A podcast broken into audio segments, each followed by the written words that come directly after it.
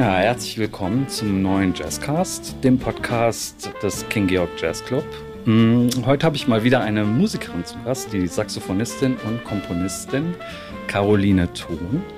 Mein Name ist Wolfgang Frömberg und wir werden uns die nächste ja, knapp halbe Stunde äh, etwa über Carolines Musiksozialisation, ihre Bands und Projekte und auch über den Kompositionswettbewerb der Cologne Jazz Supporters, schwieriges Wort, unterhalten. So habe ich mir das jedenfalls vorgestellt.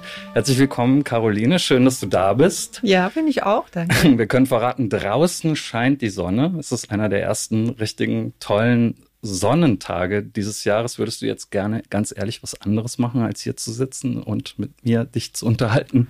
Nein, weil das kann ich ja danach immer noch machen. Alles zu seiner Zeit. Mhm.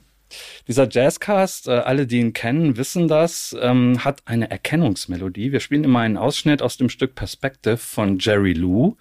Äh, und das ist auch das Siegerstück des letztjährigen CJS-Kompositionswettbewerbs. Ähm, du bist Komponistin, ich habe es erwähnt, und äh, du bist auch dieses Jahr in der Jury. Letztes Jahr warst du noch nicht dabei, oder? Nein, letztes Jahr war ich noch nicht dabei, aber habe natürlich davon gehört und das auch mitgekriegt und mhm. Auch mit Interesse verfolgt. Klar, war auch das erste Mal, das ist natürlich dann besonders spannend und hatte das Gefühl, dass es sehr gut in der Szene ankommt und habe mich auch über die Gewinner gefreut. Mhm. Christina Brodersen hat ja einen zweiten Platz gemacht. Mhm. Das ist eine Kollegin, die ich sehr schätze. Wir haben auch schon oft zusammen gespielt. Ja. Und es ist einfach eine gute Sache. Die Szene braucht mehr Unterstützung denn je in der ja, jetzigen Zeit. Ja, du, du, sagst es, das ist jetzt die zweite Ausgabe. Also das war auch letztes Jahr sehr erfolgreich. Das heißt, es gab nicht nur die, äh, die Gewinner und Gewinnerinnen, sondern eben auch sehr viele andere, auch sehr gute Stücke, die nicht prämiert werden konnten, die dann aber deren äh, Komponistinnen und Komponisten dann dieses Jahr eben nochmal die Chance haben und vielleicht ja auch im nächsten Jahr. Ähm, was hast du denn äh, als erstes gedacht, als du gefragt wurdest, ob du Lust hast, äh, in der Jury zu sitzen? Äh, das ist ja auch eine sehr, sage ich mal, verantwortungsvolle Aufgabe. Ne? Also Ehrlich gesagt, ich habe mich gefreut, aber ich habe gedacht, ui, wo soll ich denn das jetzt auch noch unterbringen? Ja. aber das ist ein, äh, das kennen wir ja alle. Manchmal kommen alle Sachen auf einmal. Und ich finde immer, wenn es Sachen sind, wo viel Freude dabei ist, dann findet sich auch immer eine Lösung.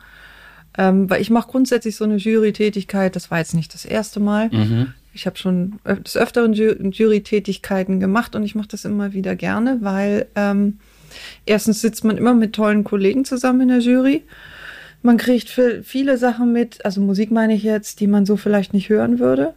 Und mhm. ähm, ich finde, es hat auch ehrlich gesagt was mit Wertschätzung zu tun. Ja. Weil man, also ich nehme auch jede Einreichung gleich wichtig. Ja. Sie bekommt alles die gleiche Aufmerksamkeit, die gleiche Zeit. Und ähm, das ist zwar ein Anspruch, aber das hat für mich halt, wie gesagt, auch mit Wertschätzung zu tun. Und ich habe das Gefühl, ich kann darüber was zurückgeben. Mhm. Ich habe mich ja selber auch irgendwie versucht bemerkbar zu machen in, in diesem qualitativ hochwertigen Feld. Und da sind natürlich Wettbewerbe eine Chance. Unsere Szene ist nicht ganz so bestückt wie in dem klassischen Bereich. Und jetzt habe ich das Gefühl, ich kann was zurückgeben. Das finde ich schön. Mhm. Ihr seid schon mitten im Auswahlverfahren, im Entscheidungsprozess, oder? So auf den letzten wir sind durch. Metern. Ihr seid sogar schon durch. Also wir, wir strahlen ja ein bisschen zeitversetzt diesen Podcast aus. Und am 14.06. Ne, ja. ist, glaube ich, die offizielle Verkündung. In welchem Rahmen wird es stattfinden? Kannst du das sagen? Es wird eine Preisverleihungsveranstaltung im King Georg geben. Das mhm. ist meine Information. Okay wo auch darum gebeten wird, dass wir Jury, alle Jurymitglieder da sind. Und da wir bis jetzt unsere Beratung über Skype gemacht haben, haben wir auch vor, uns da wirklich live vor Ort zu treffen, weil wir dann einfach auch gern Bier zusammen trinken wollen ja. und natürlich die Preisträger persönlich hören ja. und kennenlernen wollen, das wenn wir sie noch nicht kennen. Ja, das Schöne ist, wir werden einen Tag vorher diesen Podcast ausstrahlen und alle, die an dem Wettbewerb ähm, teilgenommen haben, können vielleicht schon so ein bisschen erahnen, dann vielleicht, ob sie Chancen hatten, jedenfalls sich in dein Herz zu spielen, weil wir wollen natürlich auch ein bisschen über dich und deine äh, Laufbahn reden, auch als Musikerin. Und ähm, ja, es ist für mich eine Premiere hier. Ich hatte schon einige Podcasts moderiert, aber wenn ich mich recht erinnere, bist du auf jeden Fall die erste gebürtige Kölnerin, die, die tatsächlich. Ja, Zeit. ja, es wird Zeit. Ne? Und äh, ja, würdest du sagen, du bist so eine richtige Rheinländerin oder ja, im Herzen? Ich ich bräuchte jetzt einen Kölsch, um Kölschen zu können, ohne Quatsch. Ich mein Vater war aus Bayern und meine Mutter aus Berlin. Ich glaube, das hat sich so ein bisschen ausgelöscht mit der Sprache. Mhm. Äh, ja, ich bin vom Herzen Kölnerin, mhm. merke ich immer wieder. Mhm. War dein Elternhaus, würdest du sagen, musikalisch? Mm, nein. Aber wir kommen vom Klang. Ich komme aus einer Rundfunkfamilie. Ah. Und mein Vater war Berufssprecher beim Deutschlandfunk. Oha. Mhm. Vom Radio und wir machen nie den Podcast. Äh. Alles gut. Ähm, aber deswegen komm, würde ich sagen, ich komme nicht aus einer musikalischen mhm. Familie, wobei man darf ja nicht vergessen, diese Generation, also ich bin Jahrgang 66, mhm. die Generation meiner Eltern und äh, anderer in diesem Alter, das ist eine spezielle Zeit. Da haben sehr viele Menschen nicht die Chancen bekommen, die sie gerne gehabt hätten. Also meine Mutter zum Beispiel hätte auch gerne studiert und es ging einfach nicht. Mhm. Deswegen ähm, äh, glaube ich, dass da, ich würde sagen, meine Mutter war nicht wirklich musikalisch, aber sie war sehr musikverliebt. Mhm. Also es wurde viel Musik gehört bei euch zu Hause dann? Ja, Mozart oder Beethoven halt. Ne? Okay. ja. Wie bist du dann zur Musik gekommen? Über eine ganz tolle Freundesklicke, die ich habe. Also ich bin, meine Mutter war so klug und hat, ich habe eine ältere Schwester. Mhm. Ähm, sie hat mich und meine Schwester in Sportvereine und in die Musikschule gesteckt und da konnten wir halt selber rausfinden, was uns mehr liegt. Meine Schwester ist beim Sport hängen geblieben. Mhm. Sie macht ein bisschen Musik, ich mache auch Sport, aber bin jetzt mehr bei der Musik hängen geblieben und den üblichen Weg über Musikschule, Bläserverein. Mhm. Und ähm, dieses gemeinsame Musizieren, das hat mich schon immer gereizt, also die Gemeinschaft. Und das hat mich dann auch in die, weiter in die Musik gebracht. Also mhm. ich habe in einer Rockband gespielt. Äh, ja. Da habe ich gerade mal drei Monate Klarinette gespielt.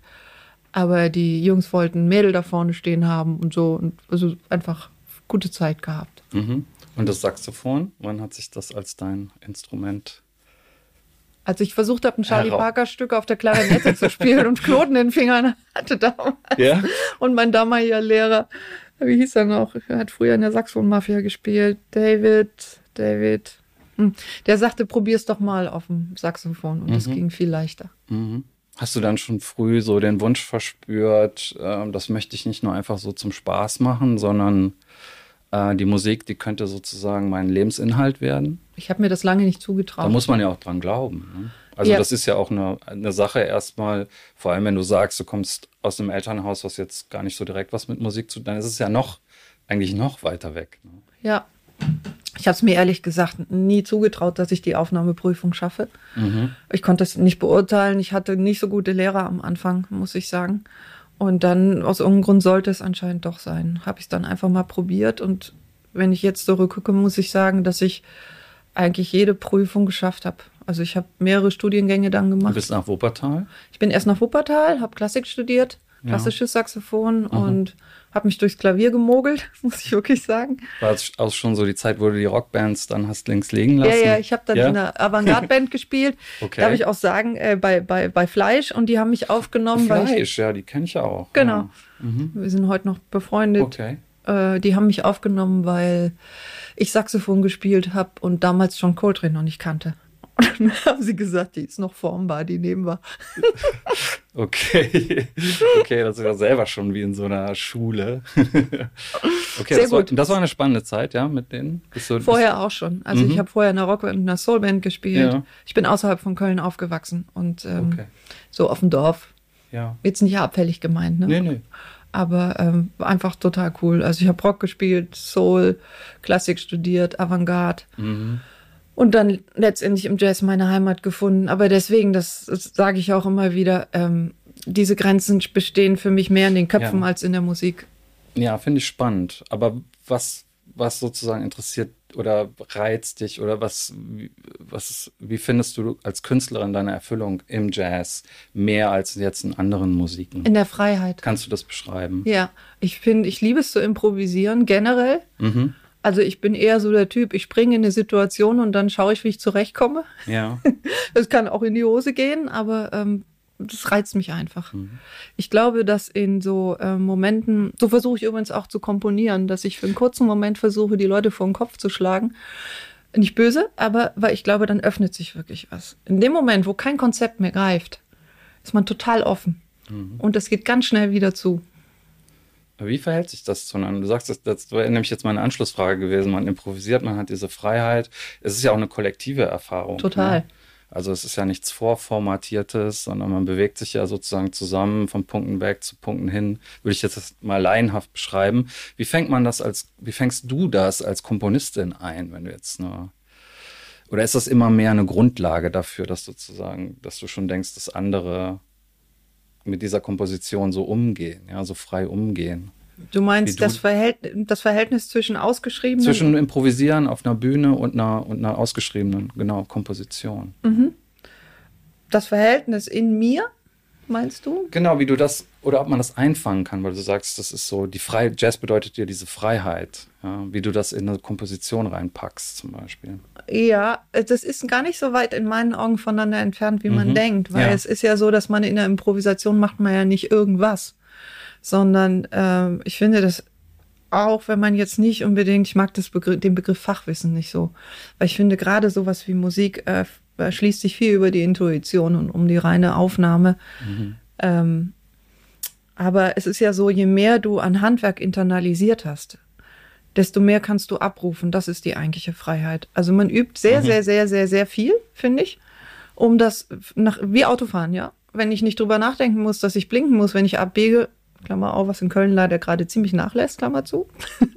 also so Sachen, die du automatisch machst. Ja. Ähm, geben dir die Freiheit, dich auf andere Sachen zu konzentrieren. Und deswegen ist das nicht so weit voneinander weg. Wenn ich komponiere, muss ich mir über eine Form, über eine Melodie, muss ich in mich reinhören. Also mhm. das schult sich gegenseitig. Ich muss ein harmonisches Wissen haben. Und genau das, das ist ja das, was ich abrufe, wenn ich improvisiere. Mhm. Die Kunst ist, sich nicht durch das, deswegen internalisieren, sich nicht blockieren zu lassen durch den Kopf. Ja. Der Kopf hilft dir es zu üben. Und Noten sind ein Hilfsmittel. Aber was du daraus machst, ist eine andere Nummer. Also man braucht Disziplin. Ja. Aber man muss es auch loslassen können. Loslassen können und spüren können. Ja, ja genau. Und dafür braucht man auch die Disziplin. Ähm, du musst wissen, dass das, so würde ich es sagen, ähm, wie soll ich sagen, ja, es ist einfach, je mehr du geübt hast, verinnerlicht hast, wenn du schaffst, es loszulassen, desto mhm. mehr Freiheit hast du in dem Moment, weil dann kommen Sachen, die rufst du nicht bewusst ab. Ja. Aber dann höre ich zum Beispiel mit dem Schlagzeuger und auf einmal höre ich, dass, der, dass irgendwas mit dem Beruf passiert. Mhm. Wenn ich dann anfange zu analysieren, ach, das ist ein Elfer, wo die Gewichtung so und so ist, bin ich schon aus dem Moment raus. Mhm. Wenn ich es aber schaffe, mich auf diesen Groove einzulassen, einlassen, und vorher ja. Elfer, elf, elf, Viertel oder elf Achtel geübt habe, mhm. dann kann ich automatisch darauf reagieren. Mhm. Das finde ich sehr reizvoll. Mhm. Überraschst du dich manchmal selbst? Also wenn du dir das nachher anhörst? Ja klar, andauernd. ja, da ich auch denke, ach du Scheiß. Nein. nee, aber ich meine wirklich, dass man auch nicht nur so dann, dass du denkst, eben genau so umgesetzt, ne, als Hörerin irgendwie. Du hörst dann nicht nur sozusagen die technischen Sachen, sondern ja. denkst auch, da ist jetzt etwas, äh, das habe ich vielleicht auch beim Spielen gespürt, aber jetzt höre ich es auch nochmal. Ne? Da ist so ein wirklicher Vibe in der Musik plötzlich entstanden. Ja, ich gucke auch immer, ob mich das berührt. Mhm. Ist auch übrigens, wenn ich komponiere, ich bin ja keine Sängerin, ich singe zwar gerne, ich singe die Melodien immer. Mhm. Beim, ich, Kom beim Komponieren. Genau, beim Komponieren, weil alles, was ich nicht innerlich höre, kann ich nicht singen. Um der Gefahr zu widerstehen oder die Gefahr zu vermeiden, das zu kopfig zu schreiben. Das mhm. ist halt ein anderer Punkt, ne? wenn man so einen komplexen Apparat wie jetzt in dem Fall auch ein Jazzorchester wie das Fuchsdornorchester bedient. Ja. Ähm, das versuche ich damit zu vermeiden. Und ähm, ich kenne es eher vom Schreiben. Von früheren Stücken höre ich, welches Stück ich da entwickelt habe. So. Mhm. Also da höre ich, ah, da hast du gerade damit rum experimentiert, aha, der Groove, da hat dich das interessiert und in dem späteren Stück höre ich dann rückblickend den Werdegang. Mhm. Hörst du viele andere Sachen?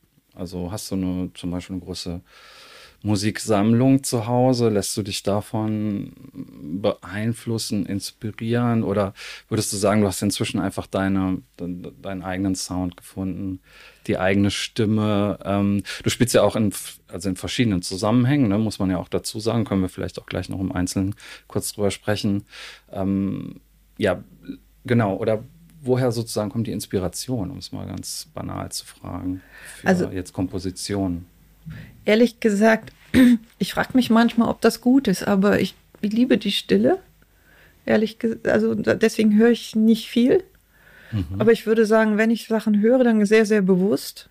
Übrigens auch bei dem Kompositionswettbewerb, ne? Dann, ja. dann checke ich nicht nebenbei mein Handy oder so, sondern ich sitze wirklich da und höre. Ich finde, das geht auch nicht. Also ich glaube auch nicht, dass das jemand macht, der in der Jury sitzt. Ähm, meine Inspiration kommt, wenn ich was höre, dass ich dann ähm, irgendwas packt mich und dann wäre ich neugierig. Ich bin unfassbar neugierig. Mhm. Wenn da irgendwas ist, wo ich denke so, wow, was war das denn? Und dem nachgehe, dann, dann analysiere ich ein Stück oder höre das bewusst raus. Aber ähm, ich liebe eher die Stille, als dass ich einfach so Musik höre. Also es ist auch eine Art Forschung. Ja, genau. Ja. Wie läuft das mit der Jury? Äh, um da jetzt nochmal kurz äh, einzuhaken, ähm, seid ihr euch da immer einig gewesen? Natürlich nicht. Wer ist noch in der Jury dieses Jahr? Martin Sasse wieder? Und, und Jerry Lou, der Vorjahres Und Jerry Lou, der Vorjahressieger? Mhm. Genau. Ähm, das war sehr interessant, weil wir haben das gleiche Verfahren gemacht wie letztes Jahr. Also Martin hat das vorgeschlagen, hat halt gesagt, das funktioniert wie gut. Wie viele Einsendungen gab es eigentlich dieses Jahr? 56. Ja, es war ungefähr so viele wie letztes Jahr. Ja, ja. ich hatte eine Woche Zeit. Oh, wow, okay, das ist nicht so viel. Nein, aber wie gesagt, äh, alle gleichberechtigt behandelt. Ähm, es war interessant. Wir hatten dann sehr relativ schnell unsere zehn Favoriten. Da ja. waren wir uns mehr oder weniger einig. Mm, nicht ganz. Und dann gab es immer zwischen dem einen oder dem anderen Parallelen, aber ähm, wir haben uns immer sehr schnell geeinigt. Wir haben mhm. nicht dis diskutiert oder so. Aber es war auch interessant, weil sich herausgestellt hat, dass wir ein bisschen andere Bewertungskriterien haben. Ja, das wollte ich gerade fragen, weil du das ja auch so schön eben beschrieben hast. Ist es dann eben auch, hörst du dir dann auch andere Kompositionen, wenn du sie dir so konzentriert anhörst, eben auch nach den technischen Details an, aber eben auch, was sie für eine Emotion oder ob sie eine äh, transportieren und was sie bei dir auslösen. Spielt das auch eine Rolle? Du meinst technisch, musiktechnisch, nicht ja, ja, aufnahmetechnisch. Mhm, genau, ja. Äh, das spielt für mich eine Rolle, ja. Also mhm. wenn, ähm, wenn zum Beispiel eine, also sagen wir mal so, für mich spielt die Musik immer die erste Rolle. Wenn das Stück mich berührt oder wenn es mich anspricht, wenn ich es überzeugend finde, mhm. dann, dann ist das, äh, steht das an erster Stelle. Mhm. Und ähm, dann versuche ich darauf zu achten, mich nicht bezirzen zu lassen, wenn es jetzt besonders überzeugend und gut gespielt ist oder besonders gut aufgenommen. Mhm da es ein Kompositionswettbewerb ist, habe ich immer noch mal mir genau die Notation angeguckt. Es gab ja ein Audio und ein Leadsheet, also ein PDF, ja. wie beim letzten Jahr auch. Mhm. Und habe noch mal genau geguckt. Und wenn es so war, dass es zwischen zwei Kompositionen Gleichstand war, mhm. dann fingen die anderen Kriterien wie Qualität der Notation ähm, und spielerische Qualität, dann fingen sie an, eine Rolle zu spielen. Mhm. Sonst geht es um die Musik. Weil es gibt so ein Verfallen auch, finde ich. Also ein schön gespieltes Sopransaxophon mit einer Rhythmusband und mit einer, mit einer also mit Schlagzeug, Bass und Klavier mhm. ist natürlich einschmeichelnder als nur in Anführungszeichen ein nicht so gutes Klavier, was aber trotzdem, also nicht so gut gestimmt oder ja. so, ähm, mhm. was eine sehr gute Komposition vorspielt. Und mhm. davon habe ich versucht, mich nicht beirren zu lassen. Ja, interessant. Ich bin schon gespannt, was die Jury am Ende entschieden hat. Ich wollte nochmal auf deinen, nochmal zurückspringen. Du warst in Boston. Ja. Wie, was war das für eine Zeit? Super. Über den großen Teich. Ah. Wie alt warst du da? Oh, da war ich schon, ich habe ja spät angefangen mit der Klassik, weil ich schon eine Ausbildung habe. Also mhm. ich habe bevor meinem ersten Studium schon eine Ausbildung fertig gemacht. Deswegen war ich am Ende meines klassischen Studiums, da war ich tatsächlich schon Ende 20 mhm. bin ich rüber über einen großen Teich und ähm, Boston, was kann man über Boston sagen? Jemand, der noch nie da gewesen ist. Also Boston gilt als die europäischste Stadt in Amerika. Mhm. Ich selbst weiß das nicht, weil ich nicht alle Städte kenne. Ich ja. habe natürlich ein paar andere Städte gesehen. Mhm. Ich kann das gut nachvollziehen. Ähm, sie hat Strand. Ich bin eine Wasserratte. Das, das fand ich toll. Ey, dann bald kann man wieder schwimmen gehen. Das werde ich wahrscheinlich auch gleich tun. Ah, heute schon, ja. ähm, und ja, es ist natürlich sehr geprägt durch meine Erfahrung am Berklee College of Music. Ja. Und äh, weil da haben wir uns hauptsächlich aufgehalten. Und ich fand das eine unfassbar tolle Zeit, weil wir waren alle aus dem gleichen Grund da. Wir sind alle aus zum Teil echt fernen Ländern gekommen, weil wir das gemacht haben, wofür wir brennen. Mhm. Und mit Jazzmusikern aus Israel zusammen zu spielen oder mit Puerto Ricanern Salsa zu spielen und nicht zu kapieren, aber trotzdem merken, wie toll das ist. Das mhm. ist, ist unheimlich vielfältig. Und ähm, ich finde das System der Schule auch gut. Man kann da genug darüber streiten und sagen, es ist verschult, aber es ist eigentlich eine eigene Musikwelt in sich. Mhm. Wie lange warst du da? Ein Jahr. Mhm. Und dann bist du auch wieder zurück nach Köln, richtig? Ja. Ich habe da einen interessanten Eintrag gefunden. Aha. und zwar, ich glaube, auf Wikipedia. Und das ist ja ungefähr 20 Jahre her. Und da steht, dass du die einzige weibliche Studierende in Jazzkomposition in Deutschland gewesen da. bist, damals. Ja. Eine Männerwelt, in der du dich bewegt hast. Ja. Ähm, meine simple Frage ist eigentlich, äh, ähm, galt das für den Jazz allgemein? War das irgendwie zufällig oder äh, an dieser Schule? Ist es hier so hervorgehoben und hat sich da in den letzten 20 Jahren grundsätzlich was dran geändert, würdest du sagen? Gibt es also, da eine Entwicklung? Ja, also zum, zur ersten Frage. Mhm. Ähm, ich selbst habe das nie eruiert. Ich bin angeschrieben worden, weil jemand in Duisburg oder Düsseldorf, glaube ich, ah. da seine Magisterarbeit drüber geschrieben mhm, hat. Mhm, Und man muss dazu sagen, mit Ausnahme Berlin. Also Berlin war nicht in der Bewertung. Das finde ich schon fragwürdig. Ja. Und ich habe mich gewundert, dass ich angeblich die Einzige bin. Wie gesagt, ich habe es nicht geprüft. Ah, du hast das war dir damals gar nicht bewusst. Das ja, war nicht wichtig. Mh, hm, war Nein. nicht wichtig. Ja. Nee, was ich natürlich gemerkt habe, war, was es hieß als Frau, ich, die jetzt auch nicht irgendwie so die Wahnsinnsstatur hat. Ich meine, ich bin 1,63, ja, mhm. vor so einem Big Band Haufen zu stehen, vor lauter Männern. Ja. Und ähm, denen zu sagen, was sie zu machen haben, das habe ich eher gemerkt. Und das, das merkt man auch heute noch, dass das äh, immer noch was anderes ist. Also das ist immer noch ungewohnt für viele Bands, dass da vorne eine Frau leitet und dirigiert. Ja. Aber es gibt immer mehr. Es gibt ja auch in Köln Intrika Enzian zum Beispiel, mhm. die äh, ihre eigene Big Band hat und tolle Sachen schreibt und ähm, mehrere andere. Christina Fuchs, mit der ich das Fuchsdorn-Orchester leite. Ja, ihr seid kommen wir auch gleich nochmal für den deutschen Jazzpreis. Wir sind nominiert. Nominiert. Genau, Entrika auch, auch, übrigens, also viele Kölner auch, auffällig mhm. viele Kölner, das ist toll. Ja. Ähm, aber im, in Rubrik Großensemble ähm, sind die Andromeda, Andromeda Mega Express, Enrika Enzian Plus und das Fuchsdorn Orchester. Ja, Fuchsdorn Orchester, ich wollte es gerade sagen. genau, sind wir, das freut mhm. uns natürlich tierisch, ist eine schöne Anerkennung. Ja. Das ist ja die Nachfolgeveranstaltung vom Echo. Ähm, mal schauen, wie es mit dem Preis aussieht. Ja. Aber es ist überhaupt cool dabei zu sein. Ähm, und Christina hat ja damals in den 90ern das United Women's Orchestra gebildet. Zusammen mit Hazel Leach. Und das war eine rein frauenbesetzte Big Band. Ähm, und da gab es halt auch Gründe dafür, dass sie das gemacht hat. Mhm. Da seid ihr auch aufgetreten, also hast du auch mitgespielt. Ja.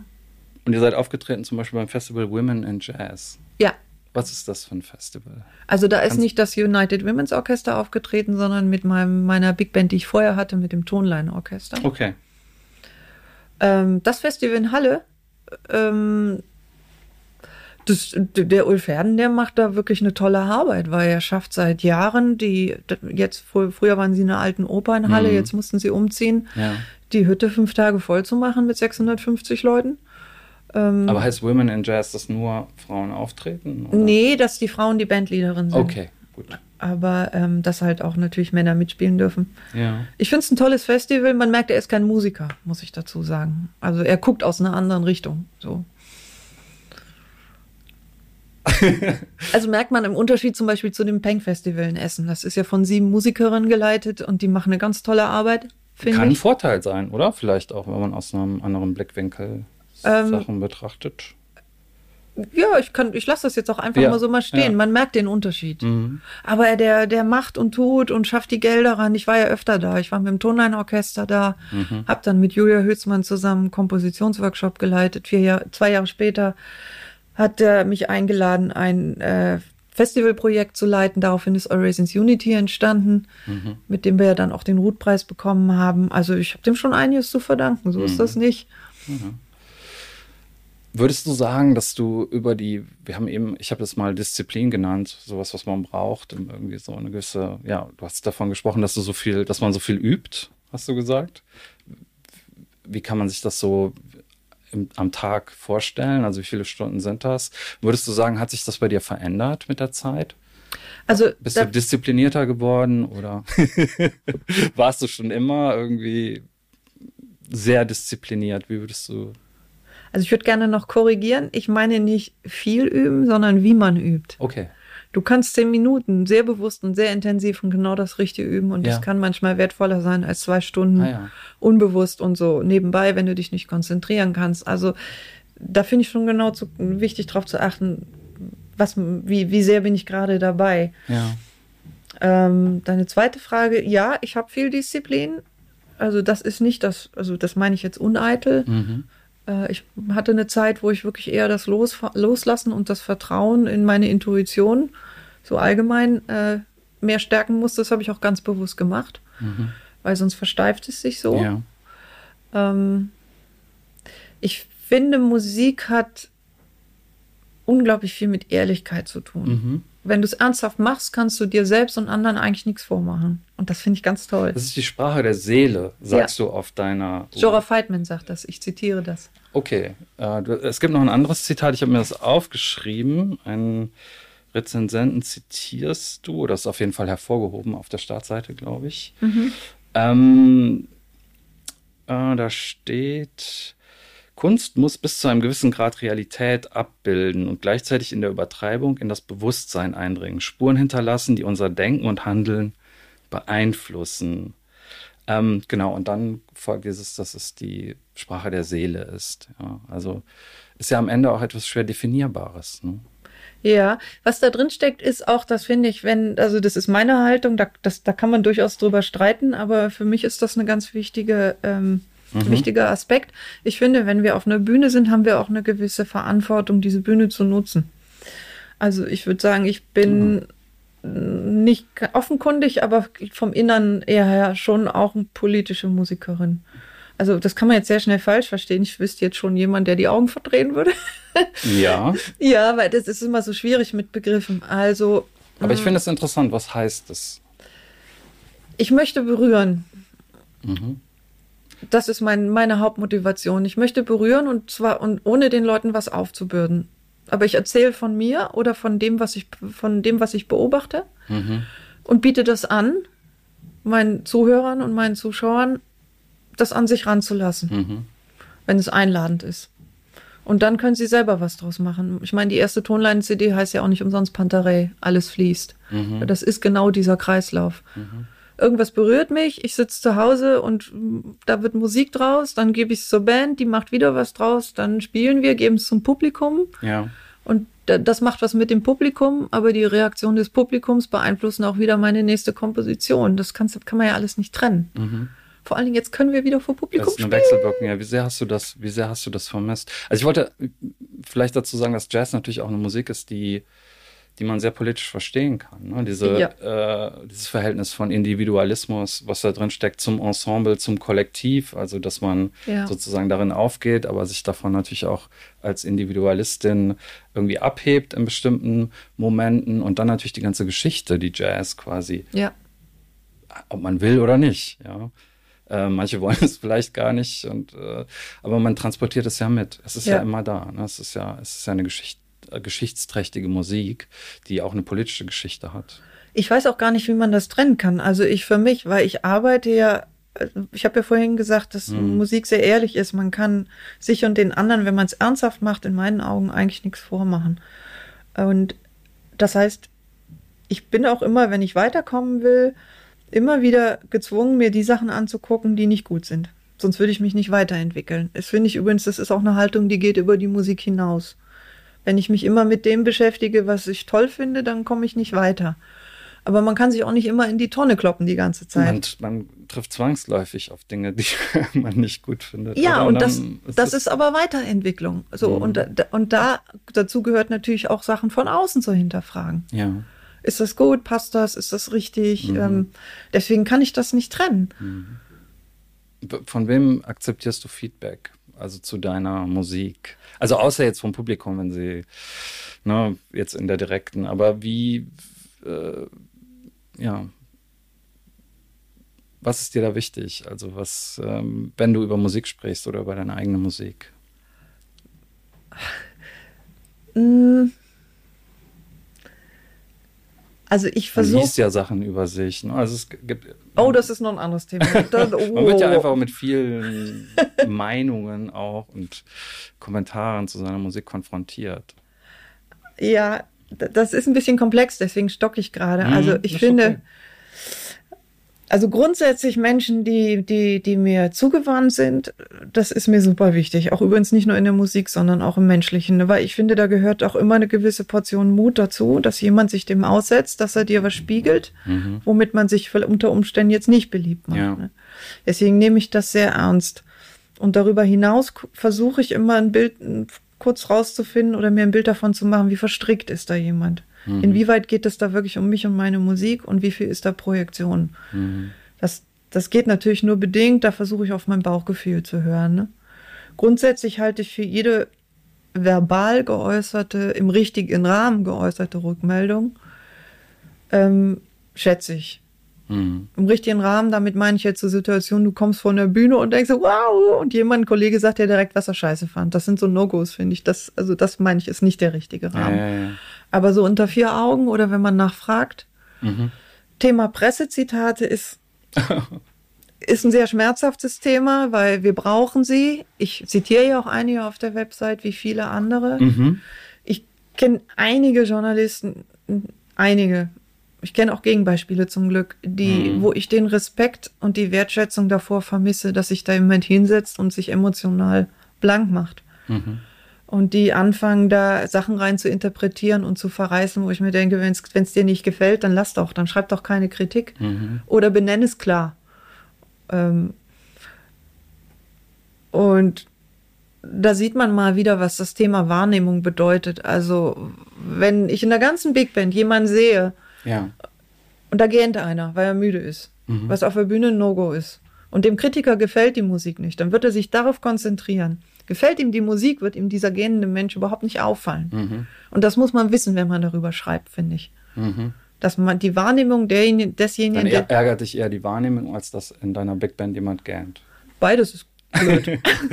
der hat auch eine Ansage gekriegt, Ja. so, ne? Aber die Rolle als Bandleaderin, ja, das war ja dann auch irgendwann nochmal ein nächster Schritt Ja. sozusagen in deiner musikalischen Karriere. Ja. Ich glaube, deine erste Band hieß Patchwork, ist Genau. das richtig? Ja. Ähm, wie wichtig ist das für dich gewesen, deine eigene Band zu haben? Sehr wichtig, weil ich sehr schnell gemerkt habe, dass das meine Stärke ist, meine eigene Stimme. Mhm. Also ich finde, ich weiß nicht, wie, ob- wie das heutzutage ist, weil das Ende meines Studiums ist ja nur, auch meiner Studien ist ja nur auch schon eine Weile her. Ja. Aber ich habe das Gefühl, wenn man Musik professionell machen will, dann, es sei denn, man hat irgendwie so eine Mega-Begabung, muss man sich irgendwann entscheiden. Gehe ich in die Schiene, so ist übrigens auch das Berklee College aufgebaut gewesen. Professional Music oder Performance. Ähm, gehe ich Ja. in die künstlerische Richtung, versuche ich meine eigene Stimme zu entwickeln oder schaue ich, dass ich unglaublich, und das auch wieder wertfrei gemeint, unheimlich viele verschiedene Stile bedienen kann, als Saxophonist am besten noch Oboe spiele, alle Stilistik gut kenne, wie Sau vom Blatt spiele. Das ist die Professional-Richtung. Und da habe ich gemerkt, das ist nicht meine Stärke, sage ich ganz ehrlich. Mhm. Sondern meine meiste Begabung ist, glaube ich, bei mir eher so im eigenen. Ob mir das passte oder nicht, aber ich bin nicht unglücklich über die Entscheidung. Mhm. Und dann erst ein Quintett und dann aber ein Big Band auch noch. Ja. Tonline Orchestra. Ja, genau. Warum die Big Band? Was ist das, Das ist einfach ein geiler das Klangkörper. Geile? Ja, ich wollte sagen, das Geile einer Big Band. Was ist Oh, ich mein, kannst, ich lade dich herzlich ein, wenn wir ein nächstes Konzert haben. Stell dich mal kurz neben uns. Sehr was gerne. Ich, Ins King Georg wird sie nicht passen. Leider, ja. Aber wir ich spielen ja am sieben- woanders hin. 27. August im Stadtgarten. Wir Mhm. haben ja eine regelmäßige Reihe da, Mhm. Fuchsstone Reloaded. Und wenn du da vorne stehst und wirst von diesem Klangkörper angeblasen und beim Fuchsstone ist es, und beim Tonlein war es schon so, und beim Fuchsstone hat sich nochmal potenziert, Mhm. ähm, mit was für eine, äh, mit was für einem Einsatz, mit was für einer Hingabe die Leute spielen. Weißt du, deine, was du dir eigentlich ausgedacht hast im Kämmerlein, siehst du, wie die Musiker da reingehen und ihr Bestes geben und dann föhnt sich dieser Klangapparat an und es ist einfach großartig. Mhm. Ja, das stelle ich mir bombastisch vor. Es ist einfach wunderschön. Das ist, äh, das hat auch mit einem selbst nichts mehr zu tun, sondern du, Es löst sich, ja. ja, ja, es ist, ähm, und natürlich spielt das Thema Instrumentierung mit rein. Da hast du in der Big Band sehr viel schöne Möglichkeiten. Mhm. Ähm, wir haben ja auch eine Geige dabei jetzt zum Beispiel und eine Geige, Susanna Leorova spielt super, äh, Unisono mit einer Klarinette und dann noch eine Harmontrompete und darunter ein fetter Posaunensatz, also mhm. tiefe Bassposaune, ja. Und man und lernt viele Leute kennen, oder? Also ich meine es ganz ernst, in so einer Big Band sind ja einfach auch viele Leute, mit denen man sich dann austauscht. Es ist auch ein Netzwerk. Das haben ja. wir jetzt in Corona zum Beispiel auch gemerkt. Mhm. Wir haben ein Video gedreht Ende Februar, Best of Fuchstone ja. im Stadtgarten und da waren die Corona-Lage war so scharf, dass wir, dass es hieß, ihr könnt das nur machen, wenn ihr Schnelltests macht jeden Tag. Also wir hatten zwei Probetage und einen mhm. Drehtag. Ja. Und dann irgendwie, dann hieß einer, ja, ich kann günstig Schnelltests besorgen. Der zweite dann, ja, ich kenne hier zwei Arzthelferinnen, die können das für uns machen. Das merkt man dann einfach auch. Mhm. Das war toll. Was sind jetzt die Pläne? Also jetzt wird man ich weiß gar nicht, den wievielten haben wir heute, den 1. Juni. Ich mhm. glaube, ab nächster Woche werden wahrscheinlich in vielen Läden wieder zumindest begrenzte Publikums, ja.